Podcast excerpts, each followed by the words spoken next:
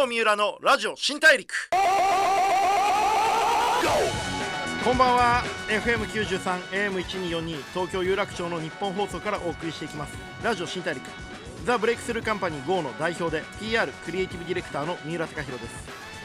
いやあのー、先週水曜オンエアなかったんですよね、えー、ご無沙汰しております、えー、GO の三浦です、えー、いろんなジャンルで活躍している方とお話して、まあ、ライフスタイルだったりとか仕事あるいはまあその人生のビジョンなんかをお話しして、えー、リスナーのあなたと一緒にたくさんの発見を重ねていく番組ラジオ新大陸。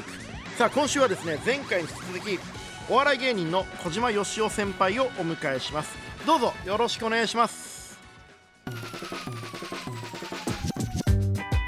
ブレイクスルー Here. ゴー三浦のラジオ新大陸。ブレイクスルー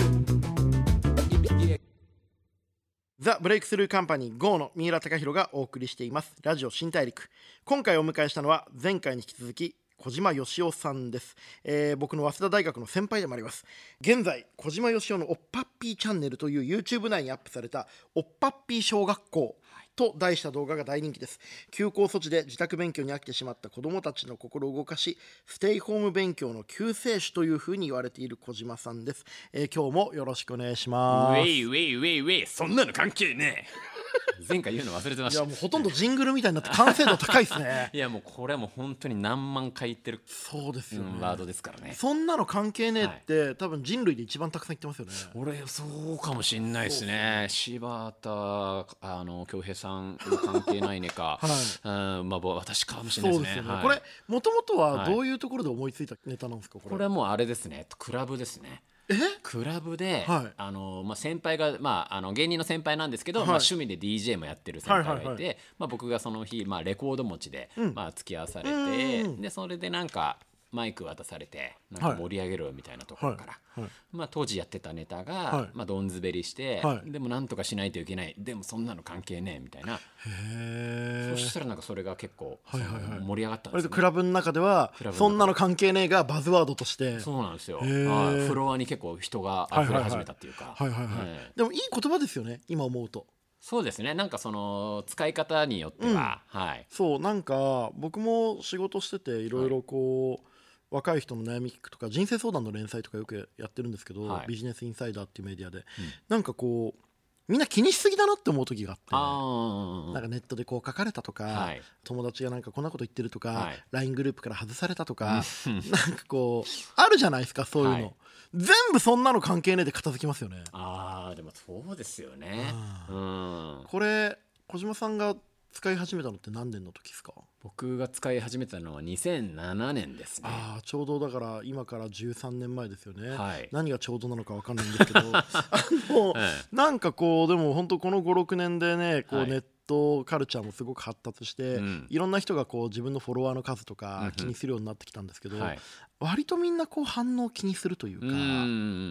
でもこう頑張ってたら、はいいろいろ言われるようになるじゃないですか。そうですね。どんな人でも、うん。はい、やっぱそこでそんなの関係ねえって言える強さがあるかどうかが、うん、なんか上に行けるかどうかもう一歩前に出られるかの違いな感じしません？気にしない人ってい。ないような気がするんですよね。それに対して、うん、まあ、多分そんなの関係ねえっていう言葉を言うことで、うん。なんかその言葉に引っ張ってもらう。うんそうですね。僕結構そうなんですよね、はい、そんなの関係ね、はい、だからその当時はまあグループも解散しちゃって、うん、ピン芸人としてすごい不安だったけど、うん、みたいなそんなの関係ねえとか、うん、まあ、その後に、まあ、すぐ一発屋で消えるって言われてたけど大丈夫大丈夫って言ったりとか、うん、でひな壇行って、前に出ないといけないから前前前ってできたり。全部、その時の自分への応援メッセージをそのままネタにしてるんですか？もう本当そうなんですよ。かっけえ、はい、でだから当時のそのいわばそんなの関係ねえに続く、はい、あの新ネタお願いしますって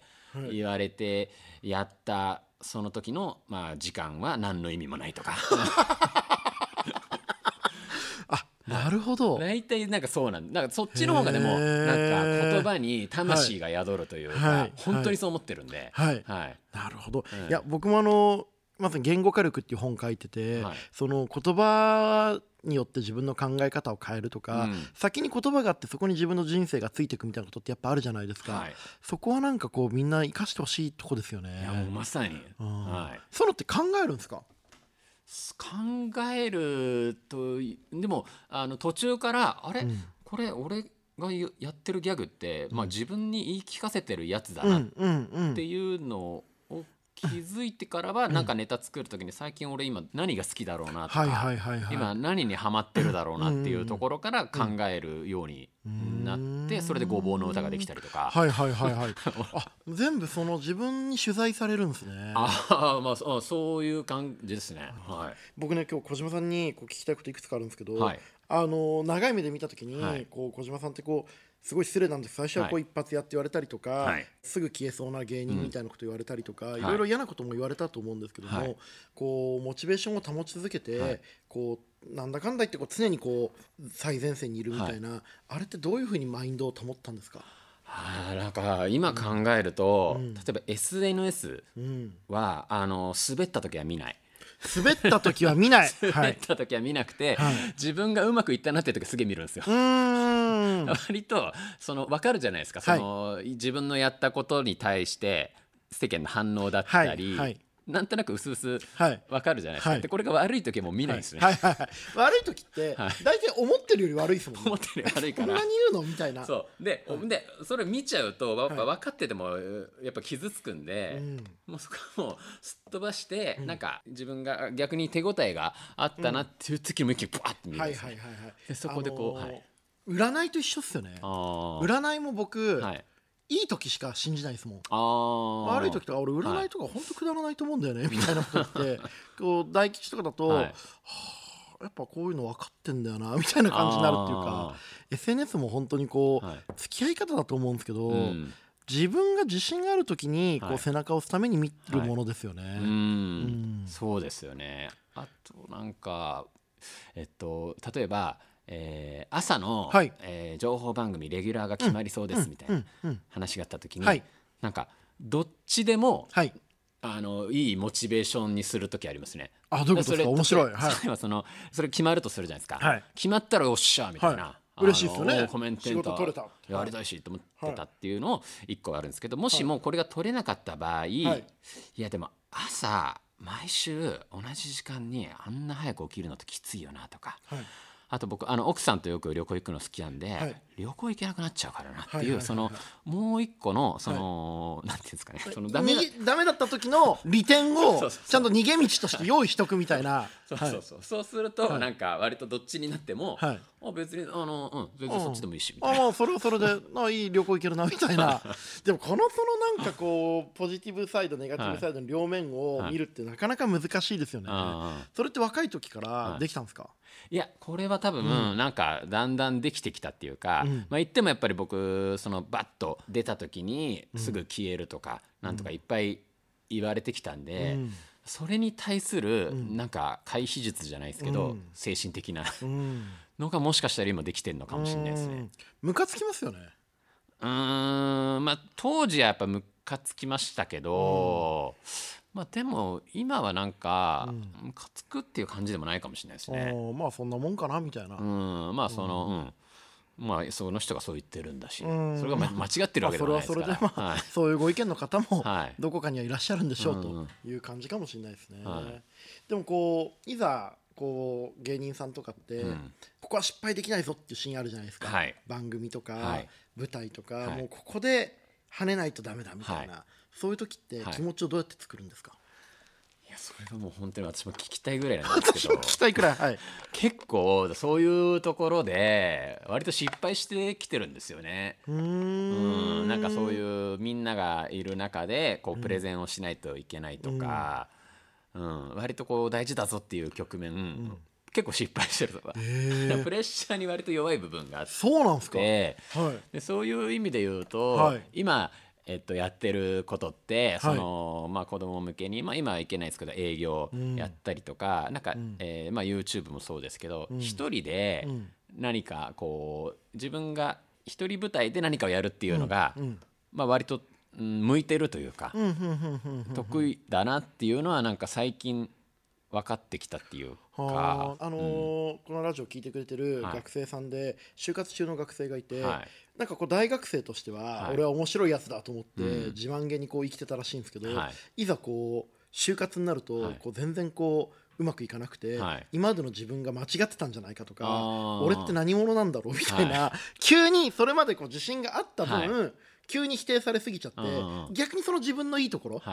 自信があって面白いって言われたところも出なくなっちゃってるみたいな迷える若者がいたんですけど、はい、小島さんそういう人にどういうアドバイスします？それはもうでも、はい、ね、サークルとかみんなで、はい、あの話してる時と、まあ、例えば面接の時ってもう、泳いでる、ね、海が違うみたいなところあるじゃないですか。だからそれがなんていうか今まではそのクロールでバシャバシャ泳いでたのが、うん、俺の海だみたいな。それが豪快で自分も良かったしっていうところが、はい、もしかしたら面接っていうのは、はい、そのクロールすると隣の人にね、はいはいはい、腕が当たっちゃうみたいなところで、もしかしたら立ち泳ぎをうまくできる人が求められてたりするかもしれないじゃないですか。うんだからまあそう考えてると別に無理してそこでだ立ち泳ぎを覚えなきゃいけないのかっていうと、うん、うん俺はなんかそうじゃないのかもしれない。だからもしかしたら自由に泳げる海があるからそこに、うん、そこを探したら、もしかしたらそのね、大学時代のその豪快な泳ぎで突き進めれるかもしれないし、うんその辺をなんか見極められればそうですね。思いますよね。その器用に別な追い方を見つけられるタイプなのか、うん、いやもう一生自分のプールの中で生きていくって決めるのか、うん、あるいは、はい、こう逆にその周りに人がいても見とれるくらいかっこいいクロールを泳ぎきれるのか、はい、そこは自分の判断かもしれないです、ね、そうです。だから本当意思っていうか、どうなりたいかっていうのがすごく大事な気しますよね。はいはいはい。自分で考え抜かないといけないですね。でもこう小島さんと話させていただいていろいろ僕もあの過去のもう、はい。まあ、ある意味一発屋芸人というか、はい、パンツ一丁で現れてから、はい、こう今のこう子供に対して教育を語る YouTuber になるまで、いろいろこうキャラクターを使われてきて、はい、世の中もこうテレビから、まあ、SNS が進化して YouTuber になりたいっていう人が増えてきたりとかする中で、息長く常にこう自分の魅力を切り替えながら活躍されてきた、そこのなんかこう秘訣とか、どうやって小島さんこうやって生き残ってきたのかそしてこれからどうやって生き残っていくのかみたいなことってなんかお考えあるんですか？いや本当に教えてほしいんですけど、最高ですね。この謙虚さとか、はい、でも参考にしてるのは、うん、えっと雑草ですね。雑草のなんか、うん。うん、えー、本を読んだ時に、うんうん、雑草って なんか雑草の本がもう分かんないんですけどなんですか？雑草の本ってなんですか？雑草の本が、はい、確かねえっとねごめんなさい。名前間違えたらあれだな。稲垣さんっていう人が、はい、えー書いていると思うんですけど、はい、でもあのリスナー各位は雑草本稲垣くらいで検索してみると。名前がもしかしたら間違ってたら、はい、えっとまあとにかくその雑草の本っていうのがあって、はい、それまでの雑草のイメージって要はその、えー、とにかく頑張る耐え抜くっていう、うん、まあ、根性論。根性あるやつイコール雑草魂的な、あのニュアンスだったんですけど、実は雑草そのものは違くて、雑草っていうのは生命力というか競争力がすごく弱いんですよ。で弱いから、みんながいる場所からどんどん、あの離れていくんですね。負けちゃうから。なるほど。負けちゃうからだから最終的にはそのコンクリートのところに入るっていうのはそのライバルがいないところで生き,、生きようとしてるっていう。なるほど。それはつまり、はい、雑草は強いからどこでも生えるんじゃなくて、はい、隙間隙間を狙ってったら、はい、意外なところから生えてきたってことなんですね、弱いからあそこに生えてるっていう。ので、うん、すごくなんか参考にはい、させてもらってるっていうか、はい、僕の場合はその子供向けにシフトした時にはやっぱ子供向けでやってる人があんまりい。なかったんでそれをやろうとか。っていう生き抜くポジションを毎回一回一回見つけてらっしゃるんですね、はいうん、そうです。だから弱いから場所を変えるっていう、今あのディレクターから来ました、はい、雑草の成功戦略、はい、逆境を生き抜く知恵、えー、稲垣、えー、明弘さんかな、はい、これなんていうのかな？はい、稲垣先生の本でした、はい、えー、これを読んで学ばれたんですね、そうですね、えー、いや、面白い逃げる弱いから逃げる逃げるっていうのはただこうネガティブなことじゃなくて、はい、ある意味こう前向きに自分の新しいポジションを見つけに行くってことなのかもしれないですね。はい、えー、面白かったです。ありがとうございます。ありがとうございます。えー、今回もですねめちゃめちゃ勉強になる話を小島先輩に聞かせていただきました。2回にわたって本当にどうもありがとうございました。ありがとうございました。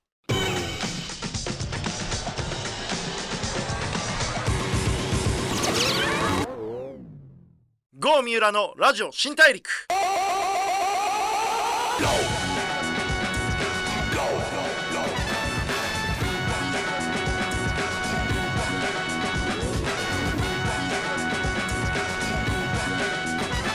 FM93AM1242 東京有楽町の日本放送からお送りしてきましたラジオ新大陸。お笑い芸人の小島よしおさんをお迎えしてお話を伺ってきました。いかがだったでしょうか？いやー小島さんのこう頭の良さというか謙虚さというか自分なりにどうやって戦えばこう自分の得意なリングを見つけられるかっていうことを模索されてきて多分それを考えること前に進むこと逃げること戦い続けることをやめなかったっていうその手を抜かなかったっていうことが多分今の小島さんのこう多面的な活躍につながってるんだろうなと思ったりもしました。うわ俺も頑張ろう。それでは、えー、次回も一緒にたくさんの発見をしていければと思っております。ラジオ新大陸お相手はザ・ブレイクスルーカンパニー GO の三浦貴大でした。